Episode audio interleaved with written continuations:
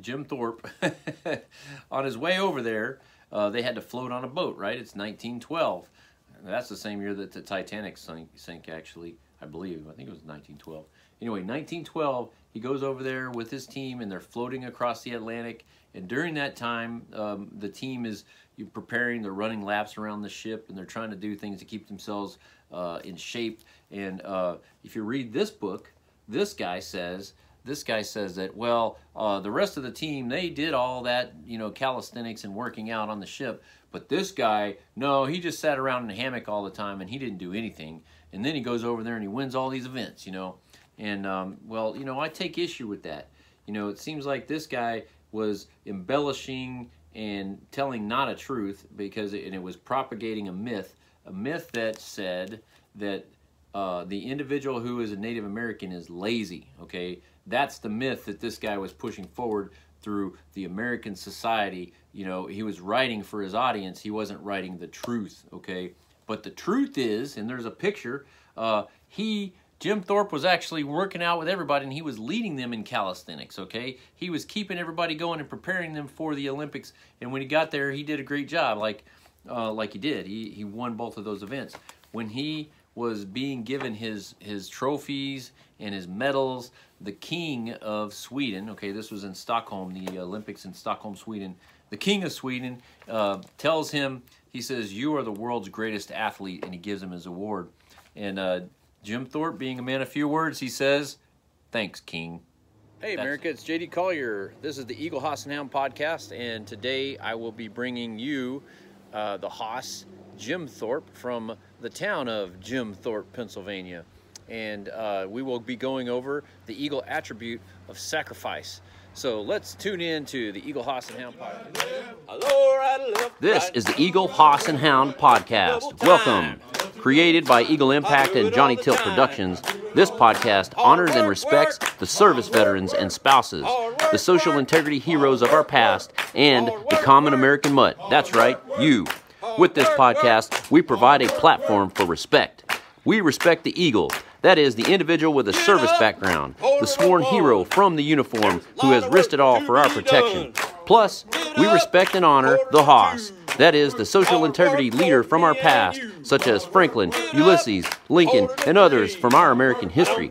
Finally, we respect you, the Hound, as we discuss the topics of the day, listening and learning together to improve our work, home, and family. Each week, we will bring you value in the form of knowledge and perspective just like you heard, we are all in this together, so get ready for another excellent show. It's the Eagle Hoss and Hound podcast. Okay, here on Veterans Day in Jim Thorpe, Pennsylvania, I come across uh, right by the county of Carbon's courthouse here, a memorial.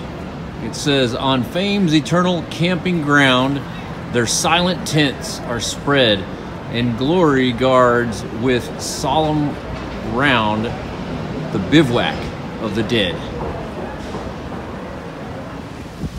This is Jim Thorpe, Pennsylvania. A quaint town, very much a tourist attraction in the Pocono Mountains. Named after Jim Thorpe in 1954. What's funny though is Jim Thorpe never stepped foot in this town. Check out this scene. Like we got a skeleton playing piano right there. A bunch of other party goers here having a good old time.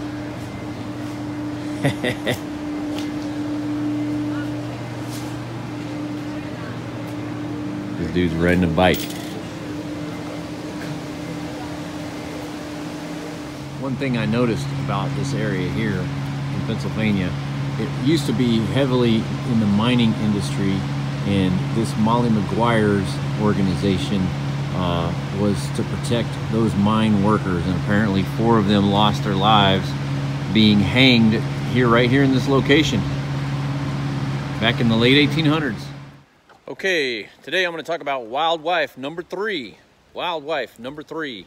No, not me. I'm still married to Wild Wife number one. I'm talking about Jim Thorpe. Jim Thorpe, he had three wives, and his third wife, Patsy, uh, she after he passed away, she made it so that they named a town after her late husband. Here in Pennsylvania, she was able to figure out a way to get the town of Mauch Chunk and uh, East Mauch Chunk to uh, change their name to Jim Thorpe to honor her husband. How about that? What a feat, huh? So uh, here I am in Jim Thorpe, Pennsylvania. Interestingly, uh, he never did step foot in this town, um, but this town is a tourist attraction town in the Pocono Mountains of Pennsylvania, uh, only about, you know, 30, 40 minutes north of Allentown, and uh, I, I, guess I should say it's about an hour and a half north of Philadelphia. So uh, give you some bearings on that, and maybe about an hour and a half from New York City, here in the quaint Pocono Mountains. Um, there's a lot of things going on in this town. It's a, a very he heavily touristy town. Uh, bed and breakfasts are here, quaint shops, all kinds of gift shops and bookshops and little restaurants, coffee shops, ice cream parlors. Uh, there's several museums here, and uh, even they have a big opera house that they call Mauch Chunk, which has been here for quite a long time. So uh, mentioning the dining places, here's one right here by this opera house. I guess they call it uh, Marion Hose Bar. See that? Marion Hose Bar. That is the opera house that I just mentioned called uh, the Mauch Chunk Opera House. It looks like it was in operation since 1881. Pretty cool. As I mentioned, here in Jim Thorpe, Pennsylvania, there's a lot of history. Uh, there are museums that talk about the times when this town was a bustling mining community. Um, railroads came through here and uh, you know it eventually became kind of a touristy place. And I think that's why wild wife number three Patsy Thorpe decided to come over here and, and name her husband's namesake in this town uh, because she wanted people to basically get to know him uh, and immortalize him through the years um, because this is a place where a lot of people come to tour. Maybe she thought it was better that his body was staying was here in uh, Pennsylvania, which is close to a lot of population center, because it happened in 1954. But uh, his family was more more inclined to have him buried in Oklahoma, where he grew up. Okay, that was a loud sound. That was a tour bus going by.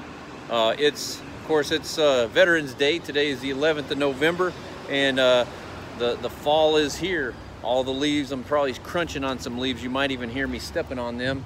And uh, people are out touring. It's nice. Uh, some people have off today, um, and that's a good thing.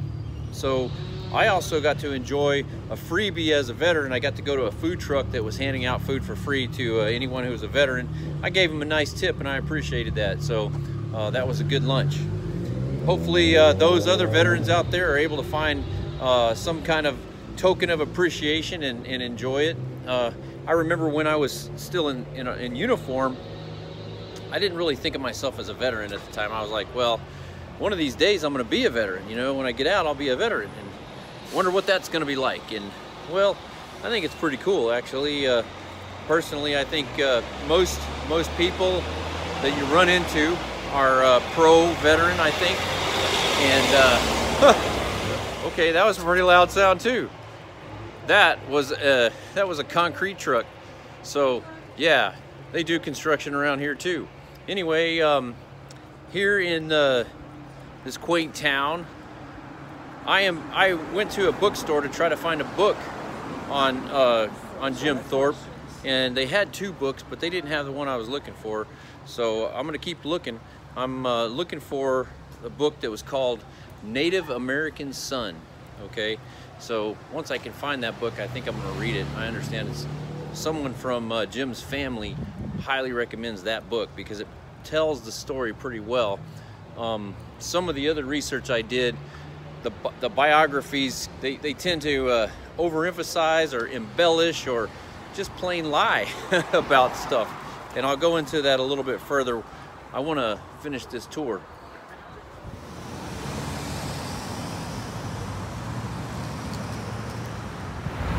Okay, here in Jim Thorpe, Pennsylvania, right here by the railroad trestle. You can see there's lots of tracks here. Used to be a heavily mining a mining community, as I was saying, and uh, a switchback for uh, the railroad coming through here. I think it was the, the second railroad built in America.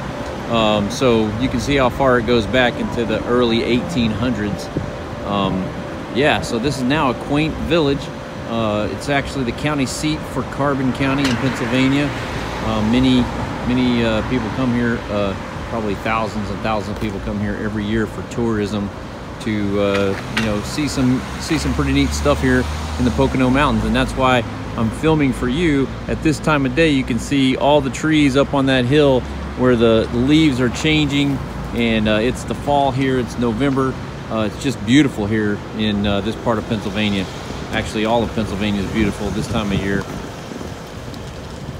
So if you ever come here, you can uh, book yourself a ride on this train. It's a scenic railroad, and uh, I've done it before, took my kids on it, and it really is incredible how it follows the Lehigh River for maybe about 20 miles and has incredible scenes with the trees and all that stuff. I believe I saw it in April It might be nice to see. So they have lots of walking trails and hiking trails here in the Pocono Mountains right alongside here. This is the, uh, the Lehigh River and it's quite beautiful. In fact, I can hear some of the church chimes over there going on in, uh, in the town.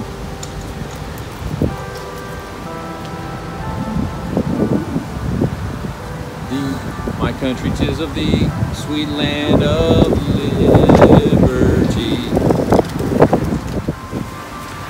Yeah, one time I came out here with my kids and we did a, a little cleanup job. It looks like it needs needs to be done again uh, here right along the Lehigh River in uh, Jim Thorpe. And I believe that was at, it might have been, yeah, I said it was April. It was April and it was uh, on the occasion of Earth Day.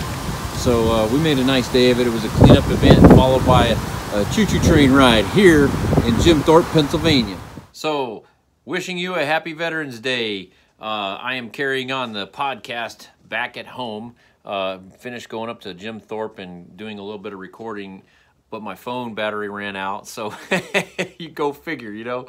Um, I thought I would do a little bit more, but I didn't. I uh, got to see a little bit there. Nice to see uh, uh, museum. Get a quick museum tour, some of the quaint shops. Um, but anyway, I, I didn't have enough time to speak about the, the veteran, and I, I want to wish all of those out there who are serving and who have served uh, happy Veterans Day. Uh, I want to thank you for your service and your sacrifice. Um, not only you, but those who are with you, uh, your family, your spouses, uh, everyone who is sacrificing um, for us, you know, for, for here, these Americas, uh, those who are protecting our way of life, those who are protecting the way of life of our, of our um, allies around the world. Um, your presence uh, is, is very much appreciated, okay? Even the shop owners around the world, they can probably give a nod to you and tell you thank you for keeping them safe so they can carry on with their business, and that's what we're all about.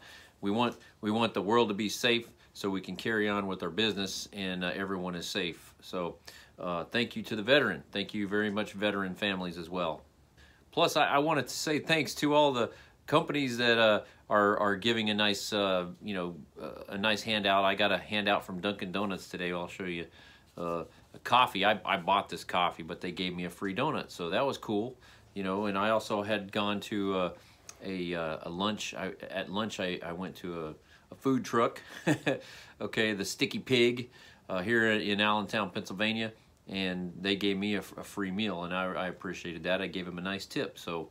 Um, really appreciate somebody taking the time out of their out of their business and, and, and you know extending. I think the nicest thing I like besides just eating the meal was just you know how friendly the staff was. And, and I appreciate how friendly people are in, in saying thank you for your service and, and wishing well. And you know it's it's mostly about how uh, you act. It's what you do. It's not what you say. Uh, I say that again and again.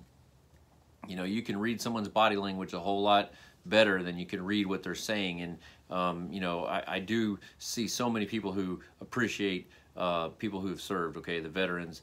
And uh, I, I, certainly, uh, I can't say enough good about them. I call you an eagle.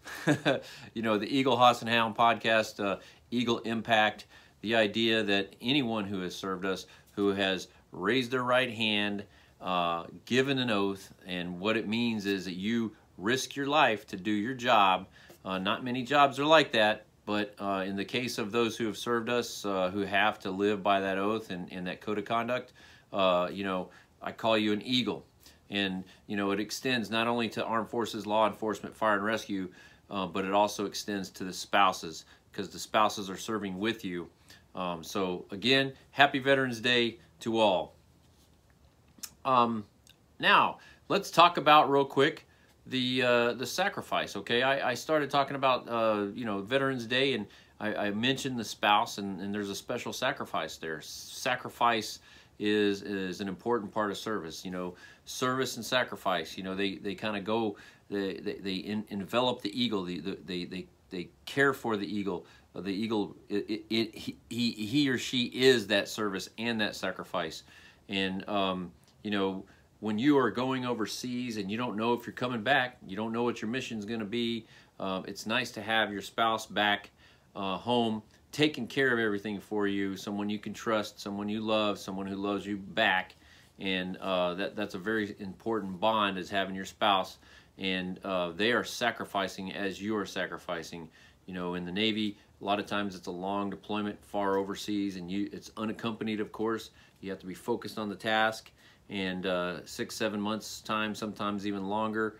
And again, there's that sacrifice. You're sacrificing that time in your life uh, you're sacrificing time when you could be uh, gaining, you know, more education and experience in the private sector, but you're doing that in a military means. Um, sometimes, it, you know, the, the service that you're doing doesn't translate right away to a, a civilian career. So there's there's some some career rehabilitation that goes on not only for the eagle who's in uniform, but the eagle spouse as well, because you know the spouse has to sacrifice their life to follow you around and go from this tour to that tour. And uh, it's hard to, to start up a career and keep that going. It's just it's difficult. It, some some are able to do it very well and that's great uh, especially nowadays with the internet and the ability to you know do distance uh, distance services you know. Um, that's good but uh, there are many spouses who have to put their career on hold um, to go along with their, their loved one who's in uniform so uh, here's to the sacrifice and uh, the service of the Eagles out there. Chief Blackhawk was a powerful man. He was strong and fast on his feet. When he was still a young brave, he won the respect and admiration of his people as the best runner, the best jumper, the best wrestler, and the best swimmer of the tribe. This was the tribe of the Sac and Fox Indians, For many, many years before, the Sac Indians and the Fox Indians had been two separate peoples. They met somewhere near Green Bay in Wisconsin and joined forces to become a more powerful and dangerous tribe. Blackhawk became one of their greatest chiefs. He was only 15 years old when he gained recognition from the older braves of the Fox and the Sac for his bravery in battle. At 17, he was entrusted with his first serious mission and led a war party against the mighty Osage Indians a rival tribe. It was in this foray that Black Hawk took his first scalp. Two years later, when he was no more than 19, he led 200 of his people in a fight against 200 Cherokee Indians, Indians and covered himself with glory. Fully half of the Cherokee were left dead on the field of battle that day. He fought the white man too, but the white man was destined to conquer. Step by step, the Indians who opposed the coming of the paleface were pushed back. The Indians were no match for the arms and strength of the white people, but even in his last stand, Black Hawk was majestic. I'm reading to you from a book called The Jim Thorpe Story by a fellow named Gene Schoor, S-C-H-O-O-R, Gene Schoor. Uh, this is actually written in the 50s, like 1951, I believe, is the copyright date of this book. So gives you a little perspective of when this book was written.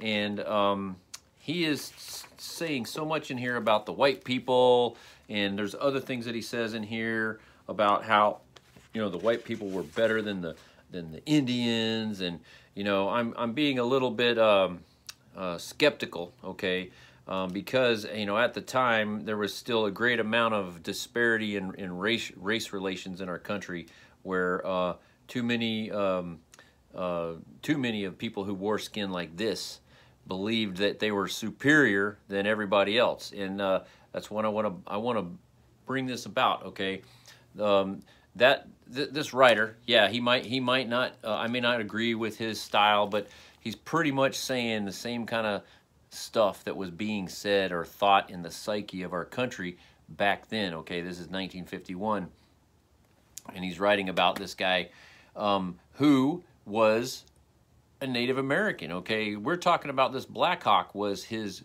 grandfather. Okay, so he was, uh, you know, a Native American. Okay, and that and that's something that seems to be so surprising to everybody in the early 1900s that oh, how could it be that somebody who's not uh, the strong white people, how could there be such a strong person who's not uh, coming from Europe? Okay, how could there be a Native American that is such a great athlete? And it's you know the skepticism and the you know um, there there were plenty of issues that came about that were related to the the supposed race of this fellow named Jim Thorpe uh, because he was considered Indian or Native American. I guess they called him Indian. Basically, the society was looking down upon him. Okay, how could this guy, you know, like any other of these Indians, how could they be successful in what is the so-called white man's world? Okay, um, you know, I want to point out that Jim Thorpe, uh, you know, he had some amazing American stock. Okay, he was the immigrant mutt. Okay, not only was Native American blood running through him, but so was European blood. Okay, his father Hiram was half uh, Irish and half Indian. Okay, half uh, uh, what is it? Fox, Fox and Sac and Fox Indian. Okay, so his his fa- his father's father was this chief that I'm talking about, Chief Blackhawk. Okay, and um, so Chief Blackhawk eventually had to you know lose or turn over and go onto the reservation. It says here 1832. Uh, he bowed down to, to the superior strength of the younger and more vigorous white people who had moved into his land.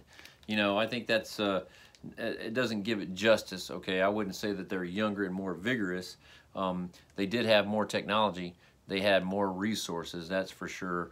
And uh, that's, that's what I think. I think it was a war of attrition more than anything.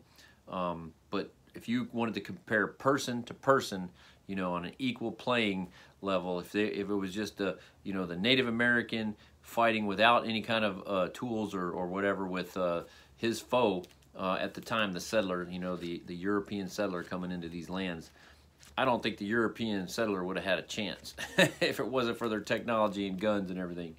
Um, but you know, this this this whole attitude of America for many many years, uh, for hundreds of years even, that the the people that came, the the the immigrants who came from Europe had some kind of an edge on everybody else and that they were better than everybody else. They were better uh, according to the according to the uh, the the the societal pressures of the day uh, expecting that the, the the Euros were better than the Afros and better than the Native Americans. Well my my contention is no, no that's not true. That's a bunch of nonsense. I say we are the same okay? We're the same immigrant mutt, okay? And um, so you can say that Jim Thorpe, being the world's greatest athlete, he, yeah, he was definitely Native American, but he was also Euro American because his father was uh, his ha half Irish and his mother, uh, she was one quarter French, okay?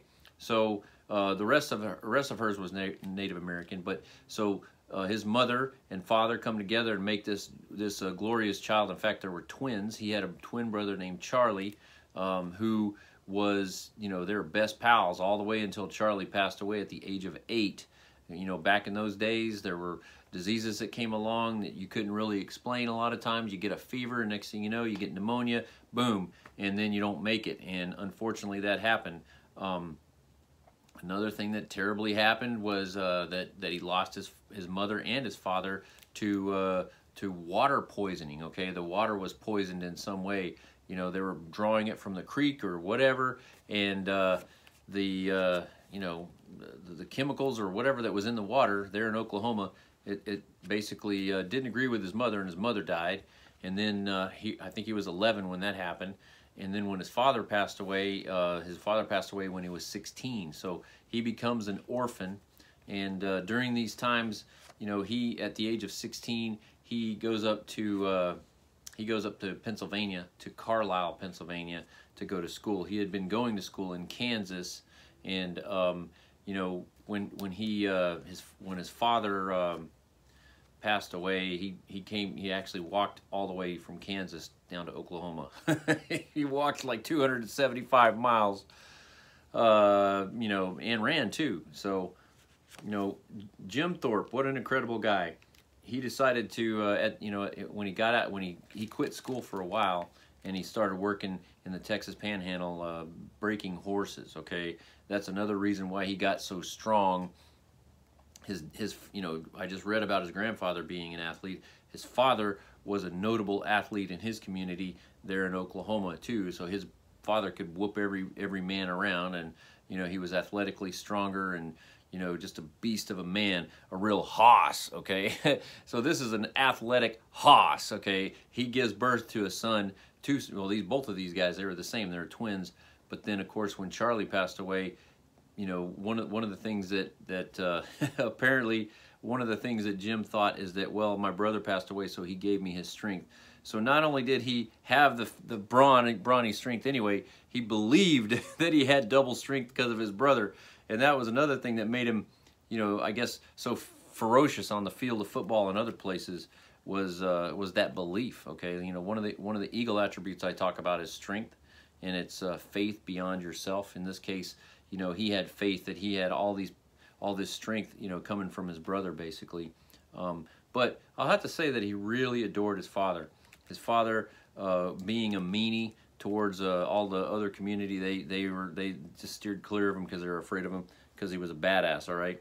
Well, uh, his father, you know, really loved his son, and his son loved his father. They used to go hunting a lot, fishing. Um, you know, they would take care of the animals on the on the ranch. Okay, horses and things like that.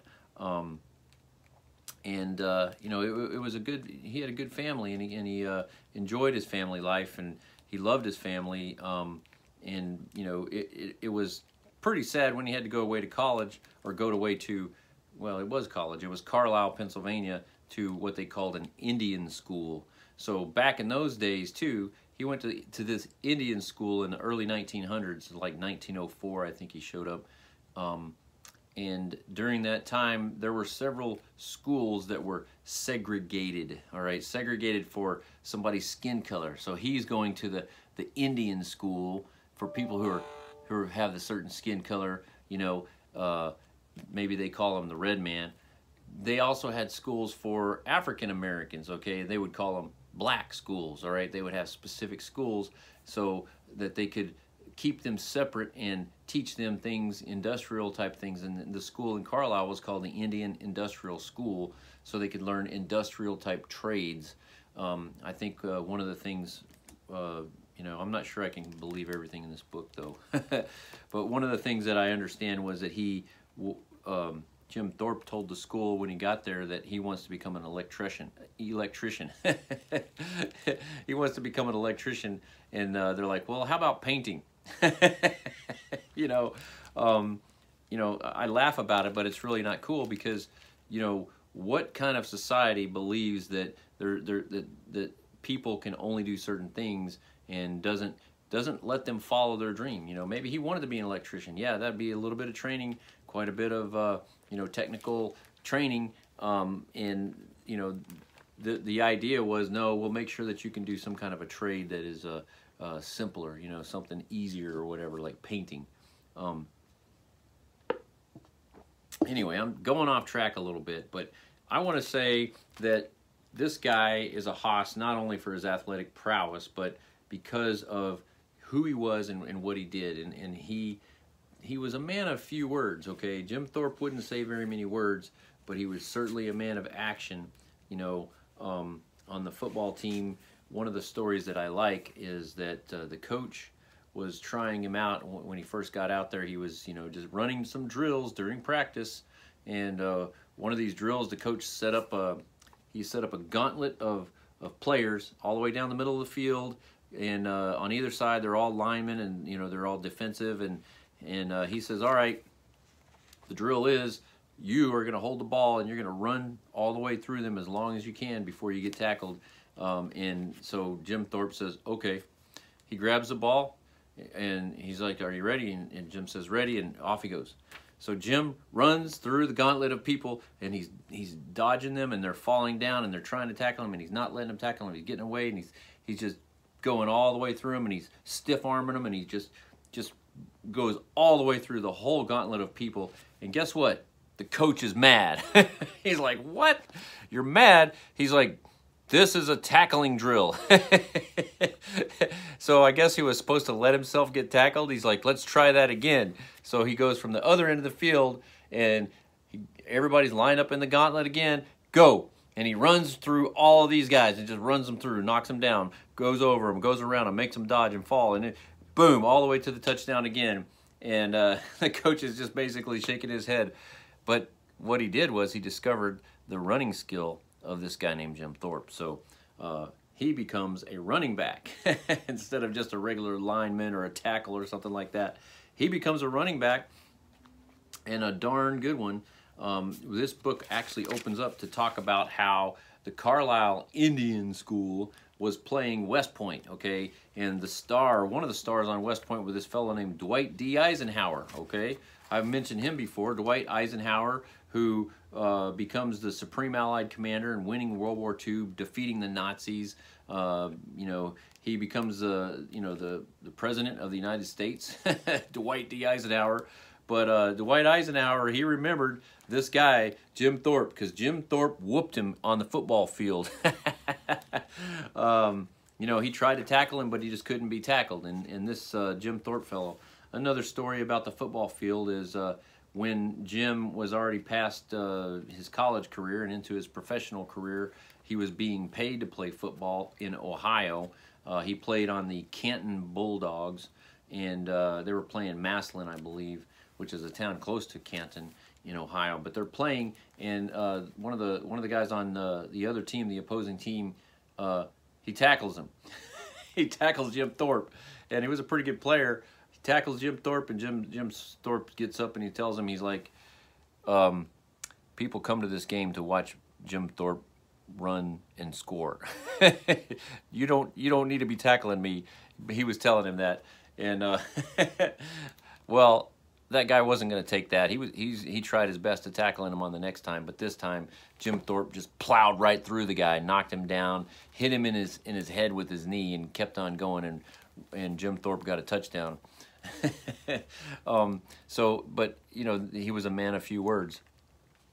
Another thing that Jim did is uh, very he's very famous for uh, the the 1912 Olympics. In the 1912 Olympics, you know he was still at Carlisle and uh, at Carlisle, he had played football. He played some other sports, uh, baseball, uh, a little bit of basketball. The coach, Pop Warner, was his coach. Uh, said, "Yeah, let's do some track." And he noticed that there was a lot of things he could do in track too. Like, wow, this guy can do a lot of stuff. So he, Pop Warner, recommended him for the Olympics team because of all the things that he could do. And uh, he competed in the Olympics in the decathlon and the pentathlon. So the pentathlon is five events in one day. The decathlon is ten events in one day, uh, including all kinds of things. You know, track and field running, high jumping, hurdles, uh, discus. You know, shot put, all that kind of stuff. Well, uh, Jim Thorpe, on his way over there, uh, they had to float on a boat. Right? It's 1912. That's the same year that the Titanic sank, actually, I believe. I think it was 1912. Anyway, 1912, he goes over there with his team and they're floating across the Atlantic. And during that time, um, the team is preparing, they're running laps around the ship and they're trying to do things to keep themselves uh, in shape. And uh, if you read this book, this guy says, this guy says that, well, uh, the rest of the team, they did all that, you know, calisthenics and working out on the ship. But this guy, no, he just sat around in a hammock all the time and he didn't do anything. And then he goes over there and he wins all these events, you know. And um, well, you know, I take issue with that. You know, it seems like this guy was embellishing and telling not a truth because it, and it was propagating a myth, a myth that said that uh, the individual who is a Native American is lazy. Okay, that's the myth that this guy was pushing forward through the American society. You know, he was writing for his audience. He wasn't writing the truth. Okay, but the truth is, and there's a picture. Uh, he Jim Thorpe was actually working out with everybody and he was leading them in calisthenics, okay? He was keeping everybody going and preparing them for the Olympics. And when he got there, he did a great job like uh, like he did. He, he won both of those events. When he was being given his, his trophies and his medals, the king of Sweden, okay, this was in Stockholm, the Olympics in Stockholm, Sweden, the king of Sweden uh, tells him, he says, you are the world's greatest athlete, and he gives him his award. And uh, Jim Thorpe, being a man of few words, he says, thanks, king. That's it, just thanks, king. so um, I think that was pretty cool. I, I like it when uh, somebody can have a, a very, very few but powerful words like Jim Thorpe. So, um, you know, he did so many great things in his early career. Uh, he was a happy-go-lucky guy, pretty jolly, you know. Um, he, you know, he had one marriage, and in that marriage, uh, he, he split up with her and divorced. Then he had a second marriage, and in the second marriage, he had four boys. So he, he loved uh, having his boys, and he, he helped uh, raise them up with sports and things like that. I'm not sure he actually had any kids with his third wife, but his third wife was named of Patsy, okay? And I mentioned her earlier in the program when I'm uh, in, in Jim Thorpe, uh, the town of Jim Thorpe. She was wild wife number three.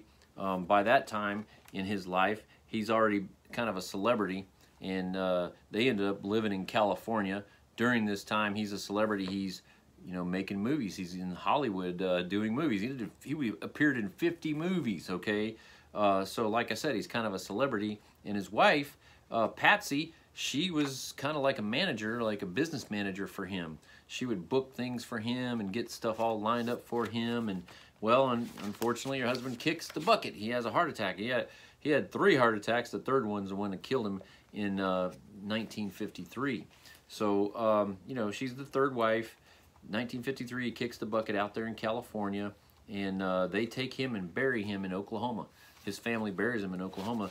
Um, well, his wife wasn't having that. She goes and gets the sheriff over there in Oklahoma, and she was able to round up some uh, uh, support through the government. Uh, she lobbied.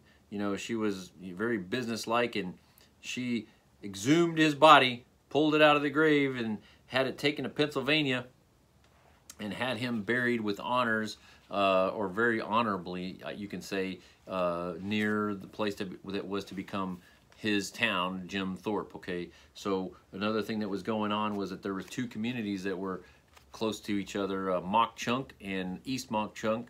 They were deciding that they were going to combine, and uh, this was a ripe opportunity to rename and she said let's rename it jim thorpe and got you know a lot of support lo local support i'm sure you know being that she had her connections she was able to make that thing happen for her late husband and uh, he is buried there I, I got to go on the hill out just on the edge of town where his where his uh, burial site is uh, they have a couple of statues there for him and pretty neat little presentation uh, I think it's a respectful place so uh, they have three flags Pennsylvania flag the the U.S. flag, and then they have uh, the Olympics flag right there um, in his memorial garden.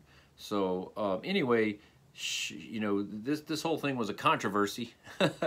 anyway, during his time of, of living, he had a controversy because even though he won those two medals, and he won them like by a mile, okay, setting all these records, he wins those medals, becomes the, the, the greatest athlete in the world, and uh, a year later, the next year after those the 1912 Olympics in 1913, the uh, Olympic Committee finds out that a few years back he had played some baseball and got paid for it. He was getting paid. It was during the summer between school seasons, and the coach knew that he was down in North Carolina playing some baseball to stay in shape uh, with some of his other uh, schoolmates. And well, they they paid him like two dollars a game and uh, that's what he was doing during the summer, kind of like a summer job, if you want to think about that like like that. But the Olympic Committee, they weren't having it. They said, no, if this guy was paid, then that that makes him a professional athlete, and so if he's designated as a professional athlete, then he's disqualified, and so they stripped his medals away. You know, he was down in North Carolina. The coach had to go into his apartment in Pennsylvania and grab those grab those. Uh, those medals that he had and trophies and put box them up and ship them back to uh, the Olympic Committee, and then the, the, Olympic Committee they gave him to the second place person. So he had all of this controversy hanging over his head. you know, even though he was a superior athlete and won those events outright, um, the medals were stripped from him. So he had to live with that. And maybe that, I don't know if that, he was usually pretty happy-go-lucky, so it probably didn't it didn't linger on him too badly. He was like, whatever, you know, I'm just having fun. He liked it. He enjoyed sports. He enjoyed, you know, just basically doing it. So um, in uh, in the time of his death, uh, this is 1953. So I want to end this um, because there's just so much time in everybody's day. The the thing about the controversy about his his uh, medals, okay, he was stripped of those medals and that was 1913. And he passed away in 1953, 40 years later. So when he passed away in 1953, he believed uh, that he was not going to be given those medals, but uh, time moves on, and uh, here comes the 80s, and by this time, uh, some people got together and found out that uh, there was some, um, I guess, you know, some some dishonesty going on in the in the on the part of the the, the Olympic Committee. And this is what really burns me is I wonder what their what their whole deal was. Did did they uh, were they trying to have some kind of discrimination against this uh, Native American because he surprised them, you know, because he wasn't the the the the expected Euro person, you know. I wonder. It's a it's a weird uh, thing that that they would say no, you're stripped of this thing, um, and this is 1913 when they did this. Um, but they found they said, "Hey, well, let's take a look at this real closely, and let's let's actually read all the rules of the 1912 rules of the Olympics." Okay, and uh, so they asked the Olympic Committee, "Can can you provide me a list of those rules? I want to read them." Oh no, we don't. We we, we don't can't find them. You know, the Olympic Committee couldn't find the rules. They're like, "What?" So um, whoever was researching it, I think uh, it was a lady. She uh, she went to the Library of Congress in Washington D.C and looked for hours and hours and hours, maybe even days, I don't know, but tried to find information on the 1912 Olympics. What are the rules? And because I understand that she looked so hard that she didn't find them, but then she found in the place where things were stored about that. But there's two file, two uh, uh shelves that were metal shelves stuck together. There was a piece of paper back there. She's like, "What's that?" She reaches, pulls it out, and it was the rules of the 1912 Olympics on written on paper. So she had them, and uh, she you know was able to read them carefully and find out that uh, if somebody had uh, any kind of issue with the awarded uh, medals, that they had 30 days to provide their issue. Uh, otherwise, everything stands. And uh, so that was the reason. Like, wait a minute, you guys the next year is when you decided you're going to pull this little thing on him and pull take those take those medals away from him, and that was well beyond the uh, that was well beyond the time frame when you could complain on that, and so these medals were taken away from him illegally. So it needs to be restored. So uh, his medals were restored. I think it was 1982. They were restored and given back to his family. Um, you know, but this is almost 30 years after he passed away. So that's too bad. But luckily, or good, good for them to finally come around. And I don't think it was an easy fight. They were thinking about, no, we're not going to do it. But they kind of had to be threatened with a lawsuit, uh, and they came around because, you know, this guy, Jim Thorpe, he's a hero of America. He is an American. He is an immigrant mutt. He is from here. There's a book written about him called Native American Son. He's a Native American son. This guy is from here, and he should be treated with all respect of anybody who is here, uh, no matter where they came from, what their immigrant status is, okay?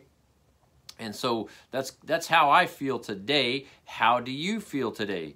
Um, I think there's too much nonsense out there with placing value on skin color, placing value on ethnicity, where you came from. I say bunk. That doesn't matter. It doesn't matter what your skin color is. It doesn't matter where you came from. You know, I don't give a damn about which continental or latitudinal origin you came from. You are here. You are equal. We are all the same. We are the American mutt, okay? We are the immigrant mutt. And this guy Jim Thorpe is definitely that a super a super hoss on the athletic field, and um, just somebody who made a difference in our, in our whole American society uh, just because of his ex- example. It was about his abilities. It was not about his skin color, and that's right. So I'm going to end this week's Eagle Hoss and Hound podcast with that, and I hope everybody has a great day or great week. You know, this I'm going to be getting this out later on today, being the Veterans Day, November 11th of 2021.